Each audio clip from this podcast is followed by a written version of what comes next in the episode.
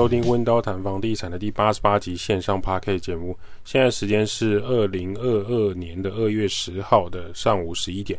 我是温刀小兵一八八。温刀谈房地产这个节目主要讲解每个人都需要居住的地方。你每天就是要回家，不管这是租房子、买房子、住在爸爸家、亲戚家，总之关于租屋住家相关议题都值得被讨论。每个人都值得拥有更好的居住品质。温刀是一个租赁管理公司，我们业项目有帮屋主代租代管理、包租代管、装潢设计、装修工程、布置软装设计。有官方网站 IGFB 供大家去做连结。雨下不停，每天都在下雨。过了一个年，下大雨的各位的北部的各位还好吗？口罩和洗手千万不要忽略。如果有感冒症状，还是要去看医生。全世界几乎已经进入一个麻痹跟疫情共存的阶段，也许我们应该要面对这件事情。很多国家已经慢慢开始开放正常的生活跟正常的派对、正常的餐饮活动，因为经济活动是没有办法停下来的。不是代表说今天台湾开始大开国门，不用洗手直接抓地瓜球，不用洗手直接握手，不用洗手就可以抓鸡腿，立刻把口罩甩在地上说我不干了。或是认真的看待经济跟病毒的平衡关系了。当我们每天都要生活，都要用交通工具，我们有些工作的场合，我们有些社交的活动，买菜、外带食物、买生活用品的店家，可能还是得要让他们回到正常的轨道去运作。年前有一个鸡蛋之乱，也是让大家傻眼一波。有一天忽然所有人都开始关心：你家有买到鸡蛋吗？我家有鸡蛋，你家还有剩吗？杂货店面前很多人在排队。去全联，过往鸡蛋的货架只有便宜跟鸡蛋的价格可以挑选，现在是全部都排满满，只能放溏心蛋跟咸蛋。然后早餐店忽然说他们没有办法提供蛋饼，你要不要考虑萝卜糕或是铁板面？我们发现我们的生活圈是跟我们的生产链连接在一起的。市场就是供给与需求啊！台湾很多的鸡蛋料理，葱蛋、荷包蛋、蛋饼、葱花饼加蛋、蛋花汤、蛋卷、蛋类料理是许多台湾小吃必备的材料。缺乏之后会导致人们有个空虚感，也会引起众多的关注。这半年来，小编有观察到一件事情，其实有个东西涨价很多，但是新闻都没有报道，或是说大家开始不太关心这方面的议题。人人都会需要的就是汽油啊！汽油的价格不断的攀升。九五汽油去年的今天，二零二一年的二月呢，一公升是二十五块，现在是三十点二元，看起来才差五元，实际涨幅呢是二十趴，不可能吧？不可能是二十趴吧？也就是说，如果你原本一年前你汽机车加油费用是两万，整年是两万。你一年可能就会变成两万四千块，一年的时间，这汽油的变化是很多的。你的汽油和机车可能价格在衰退啊，就是它的车价、它的价值在衰退。人家说车子只要落地了，就是老车、老机车、老司机，你上车了吗？台湾的媒体啊，过度锁定某一些种类的新闻，然后再搭配一些无意义的行车记录器跟微博、抖音上的影片。是蛮危险的啦。如果每天只看这边的话，会导致人们忽略这些生活过程中某一些重要事情的涨幅和事件的发生。油价可能比中国微博影片转发更重要。哪一个小孩跌倒了？哪个中国家庭用锅铲来铲钱？到锅子的游戏更值得关心。我们应该要更加的了解国家和国际，还有所谓的生活物品的状态。先不要一直关注抖音跟关注这些微博上搞笑的影片，也许会有其他不一样的新闻收获。关于房屋签约的重要性，有几件事情可以跟大家讨论的。有一个学生朋友啊，有问到说他第一次要租房子要注意什么？他过去两年都住在家里，之后要开始租房子。虽然 Google 上有答案啊，那万呃往往落落长落落等，有些人爬完文还是不飒飒，就是不太清楚。或者是说也不太确定网友讲的是真的假的，可能只是他的经验分享。那我们就像网络上说，有些人会讨论说，假设遇到举例啦，你遇到警察临检，你其实是可以拒绝配合他打开车门，也可以拒绝他打开车厢的。你可以不用配合他看你包包的内容物。这个传言是真的吗？就算真的实物上遇到了，可以这样做吗？因为临检时你大多没有什么心理准备，反正警察叫你做你就就做了，可能配合开一下车内灯啊，开个车厢给警察看，也不会花你太多时间。法规上呢，其实我们也问过律师，法规上警察是不可以随意做这件事情的。可能会说他执勤需要，所以你必须这样做，不代表法规上允许他做这件事情。那现实遇到这个警察跟法规跟实际上的层面真的一样吗？实际上法规还有网络上的说法，我们做一个比较。对于警察来讲，那上面就要他执行，就临检酒测，看一下车内是有毒品或是什么通缉犯之类的，关心是否有危险物品，或是过年期间他可能在路上巡逻，那巡一下其实就会放你走，他也不会刁难你。对于开车跟骑车人来讲，你只要配合警察一下下的时间。通常不是太过分的要求，其实不会耽误你很多时间。反而有时候你骑车或开车回家，附近刚好有警察在巡逻或是临检，你不会觉得你这个住宅区域是比较安心的吗？因为有警察在巡逻，有些歹徒或是一些八加九临时起意，就比较不会有这个出没的几率。那什么是太过分的要求呢？就是比如说男生的警察看你女生很正，裙子很短，他想要摸一下你的口袋。他想要看一下你的包包，他想要知道没有经过、没有告知你同意的情况下，就以异性的手直接碰触你的身体来做临检的要求，这就可以先行注意警察的这个行为举止是否跟他要做的临检事情是有符合的。毕竟没事，为什么要让男警察给你摸两下、摸一下呢？对不对？槟榔摊这也是要算钱的。租屋签约的时候呢？你假设因为喜欢一间房子，你预定要排签约的时间，那我们在签约的时候有哪一些东西要注意的？有哪一些东西是值得大家讨论的？我们今天就可以来跟大家做分享。比如说，今天你双方都有需要签约的资料，或是租金押金，你可能会先付一个定金来保留签约的机会。这个 O 不 OK？是 OK 的。很像你去全国电子，你去灿坤，你去家乐福，你去一个。家电行，你想要预定一台四百公升的冰箱，呃，五十五寸的电视，那你先定，先付一个定金五千块，等到这个冰箱、电视送到你家，确认开机也都没问题了，再付尾款的道理。所以付定金、预约、收货时间，这个都是没有问题的。那租屋上先付定金、预约，双方签约时间是很正常的流程。那比较有争议的事情是。当你付现金给这个房东太太或房东先生，而双方没有记录下这个过程，就是在收这个定金的过程中，你有没有收据，或是白纸黑字写下来说，房东谁谁谁收了你多少定金，双方约定哪一个时间要签约，这个要注意。有一些学生会直接现金给这个房东。那双方当下并没有写收据，也没有任何书面记录，只有口头说哦，好好好，没问题啊，明天明天明天，哦，明天在明天在没在，也没有电话或通讯软体的对话记录，这个就会产生一点点危险性。如果过几天房东太太不认你有给钱，也不还你钱，甚至他收了你的定金，还跟其他人签约，你怎么办？甚至也没有人可以证明你有给他钱呢、你们没有约定签约的时间呢、你们也没有写下来。那他爽约不跟你签约了呢？对于你这个学生来说就没有保障。所以实务上来说，我们通常会建议看屋可以找朋友一起去，找家人一起去，找男女朋友一起去。现场给予现金当然没有问题，但请房东写下收据。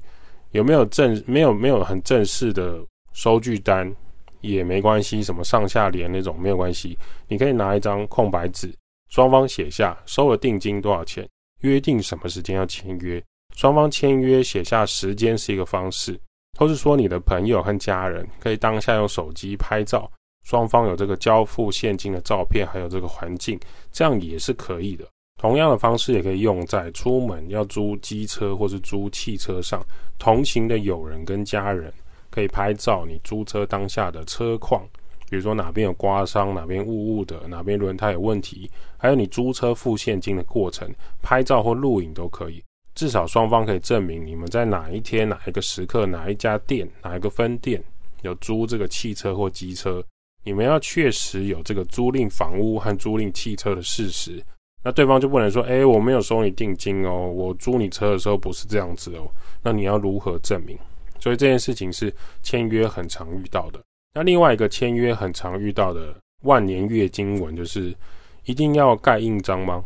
没有带印章可不一定要盖指纹吗？那这个过去老一辈会说，一定要有印章或指纹。从现在的法律和科技来讲，双方签名即可。签名跟印章在台湾都有同样的法律效力。在国外签署很多呃开户啊，或是你今天要弄饭店，你可能要签名。在国外只要签名就很，他们没有没有印章这个东西。或许会说，哎，这签名可以被仿造啊。只要有些人是很会模仿的，对不对？卡卡西签名，对不对？各位你要知道，就是到在台湾到处都有印章行。印章才是随随便便都可以刻一个类似纹路的，而且台湾印章店的字体设定都大同小异，篆书、隶书、楷书非常容易复制。你认真想，你仿造签名可能还比变造印章来的困难，刻一个章比较比较容易，还是你要模仿一个陌生人的签名？签约的时候啊，无论是便利商店还是文具行买的红色租约，或是内政部最新的房屋租赁合约下载列印都可以。也有一些房东真的很传统，是纯手写的租约，我也看过打字列印的租约都可以。法律上没有规定哪一个才是有效的，应该说法律不会规范这么细。就是管你是要红色的纸还是白色的纸，是白纸黑字呢，还是自己列印的手写的都没有关系，只要双方写下双方同意的租约就是有效的。因为今天就是甲乙双方租了某一个房子，约定租金跟租约内容，避免双方口说无凭没有记录，所以我们留下合约证明，这就是当初合约设计出来的用意。那未来有时间点跟记忆中说话的内容误差，就可以以此租赁合约双方有签名的证明来为主。有些房东会写，就租这个房子一度电费七块，夏季一度十块，或是顶楼加盖哦一度八点五块。你各位啊，这些都是不需要配合这个房东的。以去年二零二一年来举例，台电的电价它的表定的价格。一般住宅用夏月夏季六到九月每度是六点四一元，以夏非夏月就是非夏季之外的时间，每度最高为五点零三元。所以呢，双方在合约上约定夏季的每度电费不得超过六点四一元，非夏季电费不得超过五点零三元，是目前的法定上限。要是房东说一度五块，其实这是很 OK，很符合。呃，实际收费标准的，有一些可能一户里面有许多的房间的隔套房，夏天的电费是会飙高的。它整整户的电费，它的收费方式是一个集聚一个集聚来算的，很像你在缴所得税一样，零到五十万是一个级级距，五十到一百万是一个集聚。那今天电费也是，如果你整户很省电，可能两百度以下，你要买到四百度、四百到五百度、一千度以上。那甚至你超过三千度以上，可能就是工业级的用电。那它一度怎么样计算都是有标准的。那目前呢，法定规定就是你一度有可能到六点四一元，房东收五块，多多少少在六点四一元的时候是会有点亏损，但是他会在冬天的时候把这个金额补回来。所以一度五块是目前常见的电费计算方式，剩下的当然还是回归到个人用电习惯。比如你冷气从早开到晚，暖炉、微波炉、烤箱、吹风机、电热毯，很长时间在使用，就会让你的电费飙升。只是说，先不管个人的用电习惯，合约上你们签租赁合约的时候，不可以约定电费一度七到十块。你不要觉得呃好荒唐哦，怎么会有人答应七到十块的？诶，还真的有，这些金额真的都有看过，有一些房客还真的就这样子缴，房东就这样收。这个可以多多宣导，通常就比较不会有争议啊。比较有些多年租屋经验的房客，反而会问说：“哎，请问这个租屋的走廊或梯间公设的电费也是我们要出吗？”如果你今天是分租套房的小电表，一度五块，原则上就可以涵盖到公用电费。房东多半不会去从这个工业公用电费里面去获利，电费大多还是缴给台电公司啊，除非房东跟你收钱，却没有去台电缴费。那就非常夸张，大概超过几个月，你就会收到台电的催缴通知单贴在你的信箱，还有断电通知。因为台电的追查跟缴电费的记录是非常厉害的，这一点大家还是要留意。如果你今天是电梯大楼的住家呢，通常租房子是整层住家，或是整户的小套房、独立套房，整户的两房一厅，或是房客自己缴纳电费。在整户的台电电费账单中，台电会列出公用流动电费的费用是多少，然后多少户别来做均分的状态。如果你真的很在意，你可以在白天的营业时间打去台电询问这件事情，打电话去问，也可以直接用你的详细地址来查询。台电人员会教你如何从电费账单来学会看这个费用。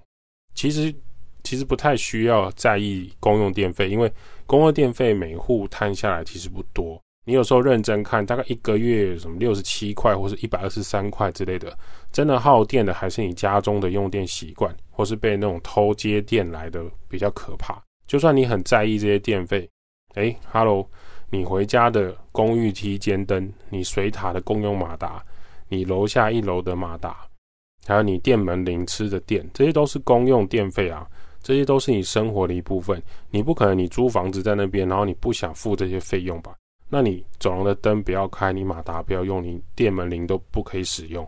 这些费用平均摊提在每个户别是很合理。有人会问说，如果在合约里面，房东有写说灯泡跟电池是房客要负担，这一点合理吗？通常实务上会约定消耗品是房客在使用，所以房客要不要负责处理，搬走前也要处理。如果你觉得，不合理，你可以在签约的时候跟房东讨论这件事情，是不是可以删掉这一条？假设你问律师啊，律师会跟你讲个标准答案，就是说法条并没有写到消耗品这个这个名词，所以呢，以双方约定来讲，也就是消耗品本身并不是法律定义出来的名词，你要如何定义消耗品？假设你站在手机苹果公司来说，iPhone 就是一个消耗品。因为他两三年就逼你换一只 iPhone 嘛，但一般消费者的我们可能会翻白眼。我一只两三万的手机，你跟我说消耗品，这就是法律他不会去细细制定的原因。假设今天房东跟你说，我觉得冰箱是消耗品，那双方约定好也签约了，那就是这样。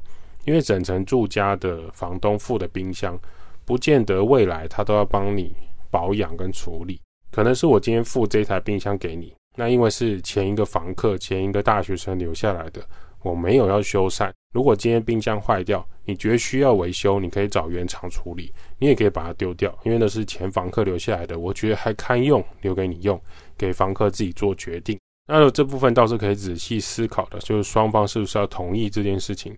比较常遇到的啊，是，呃，整层住家过去给小家庭出租的，那室内就有留下冷气，那冷气会留给下一个房客。理由就是很原始的，房东并没有付这个冷气。冷气呢，通常是家电里面安装比较贵，而且比较花时间的。再来是他搬家不容易搬走，原房客留给房东，房东再留给下一个房客，交给房客去做维护跟处理。那你们就可以在合约里面记载一下这个状态。未来清洗保养跟冷气坏掉零件、压缩机有问题，由谁来负责？通常负责呢，当然就是花钱的意思。签租约的押金，目前住宅租赁最高押金就是两个月，不要被超过两被收超过两个月。假设房东跟他说，哎，因因为怕房子被开趴，然后你们是学生，所以我要收你三个月押金，你是可以不用理房东的。那建议如果房东有跟你提出住宅要收三个月押金，你可以再找其他租屋处看看，这一点不需要跟他妥协。然后租屋有些人会问说，需要提供那个身份证件或者是什么健保卡给房东看吗？现在通常都是拍照或是影印，留一个影本留存。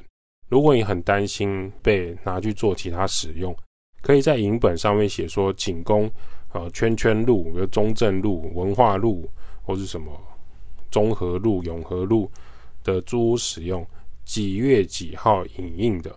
那这样你就不用担心说这个证件影本会外流。当你写上这些备注，假设今天有心人是捡到，或是他外流拿去做别的事情，比如申请其他手机啦，拿去申请其他合约啊，去银行开户啊，就会失败。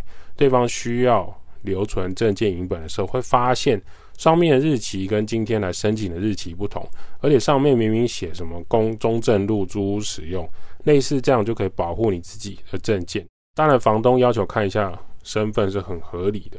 换一个角度来思考，如果你今天的房东啊是你爸妈，你爸妈有个房子要租给别人，他把房子租给一个身份不明的人，不是很危险吗？或是说租给一个外国留学生，却没有留下对方的护照号码、国籍或是身份资料？假设外国留学生离开台湾，手机号码又注销，你就完全找不到这个人了。过去新闻就有香港的房客在台湾饭店开趴。把饭店弄得一团乱，然后人就偷偷跑回香港，以为这样就没事了。然后因为饭店也都会留下那个旅游客户的护照资料，后来是透过跨国的方式找到人做赔偿。那香港那边也配合台湾办理。啊，原因很简单，就是政治啊，因为他们觉得这个是中国一部分。好，这不谈。那签约的时候需要注意什么？最重要的就是租赁期间，租一个物品，租一个房屋，租一个空间，最重要的就是租一个使用权。所以特别要留意租赁期限的长短。台湾常见的租屋期限就是租约一年。那么从什么时间点开始起租，到什么时间点结束，几月几号入住，是否有搬家的需求，这些都要想清楚。假设你年后啊，举例，你年后要到台南台积电相关生产线工作，需要到台南租房子，那你就要注意这个前后交接租屋的时间。通常留给自己两周的时间去适应新的租屋处，还有租屋处的生活机能，然后去体验一下那边的交通环境会比较理想。例如说，最近的邮局在哪里啊？银行 ATM 在哪里？有没有 Seven 啊？有没有全家？有没有超市、家乐福、大润发？有没有杂货店？什么小北百货啊、叔叔的麦啊？这些都跟租期长短有关。有些人会去计划说自己的毕业时间。刚刚讲的举例是工作。那有些人想的是自己学生毕业时间，比如说研究所或者是你大学，你假设六月底毕业，你原本预计是这样算的很刚好，结果因为疫情或是什么，你英文期末考睡过头，没有去考试被当掉，需要再租一个月或两个月，甚至租到八月最后一天，因为你可能需要补修去补那个学分，这时候就要提早跟房东讲，你因为什么原因必须晚一点毕业，通常老实讲。房东都可以理解，因为他也不是第一个英遇到英文被当的，那双方就可以延后两个月交屋，只要租约的双方同意，修改合约或是有书面文字记录也是可以的，这一点很重要，务必要尊重租赁的期限，不要想说，诶，房东会提醒你，那出社会的时候还是要注意一下，就是这个合约的精神了，避免你们后面双方出状况，那你哭或者眼泪是没有办法处理这件事情的。以上就是租屋签约比较容易遇到的问题，实务面跟法律层面。那祝福大家可以找到适合自己的房子。温刀照顾房客，就像我的家，代租代管、包租代管、装修工程、布置设计。Podcast 分享租屋投资房地产。今天的温刀谈房地产先到这。如果有什么想法或意见，欢迎私讯或是 email 给我们。可以，我们有那个 email 的信箱，就是在我们的 Spotify 或是我们官网上面都会有我们二零二零温刀。小老鼠 gmail.com 的信箱，五星吹捧起来，在我们 Apple Podcast 那边留言，帮我们留五颗星，我们就会回答你的留言。温刀小编会在下一期节目跟大家讨论房地产相关议题喽。